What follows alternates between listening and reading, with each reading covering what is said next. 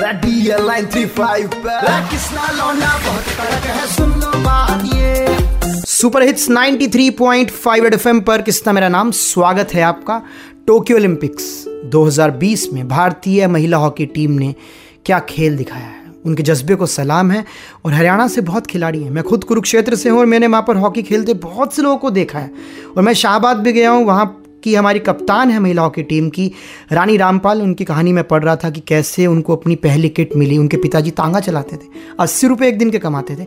कितनी मुश्किलों के बाद, कितनी ट्रेनिंग करने के बाद ओलंपिक्स में क्वालिफाई करना, फिर उसके बाद मेडल के लिए लड़ना, बहुत ही काबिल तारीफ़ बात है। उन्हीं के लिए दो पंक्तियाँ सुनिए। वो जो कहते हैं, क्या लड़कियों की तरह खेलता है? उन्हीं लड़कियों ने खेल दिखा दिया। वो जो कहते हैं, क्या लड़कियों की तरह खेलता है?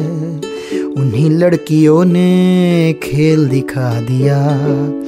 लड़ना भिड़ना, हार जीत को फेम बना दिया।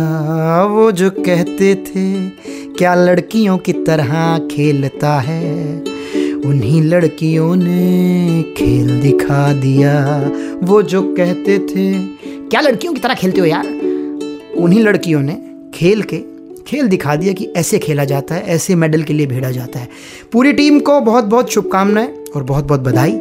आप यूँ ही इन खिलाड़ियों को, इस राष्ट्रीय खेल को सपोर्ट करें। 93.5 एफएम बजाते रहो। वो जो कहते थे, क्या लड़कियों की तरह खेलता है? उन्हीं लड़कियों ने खेल दिखा दिया।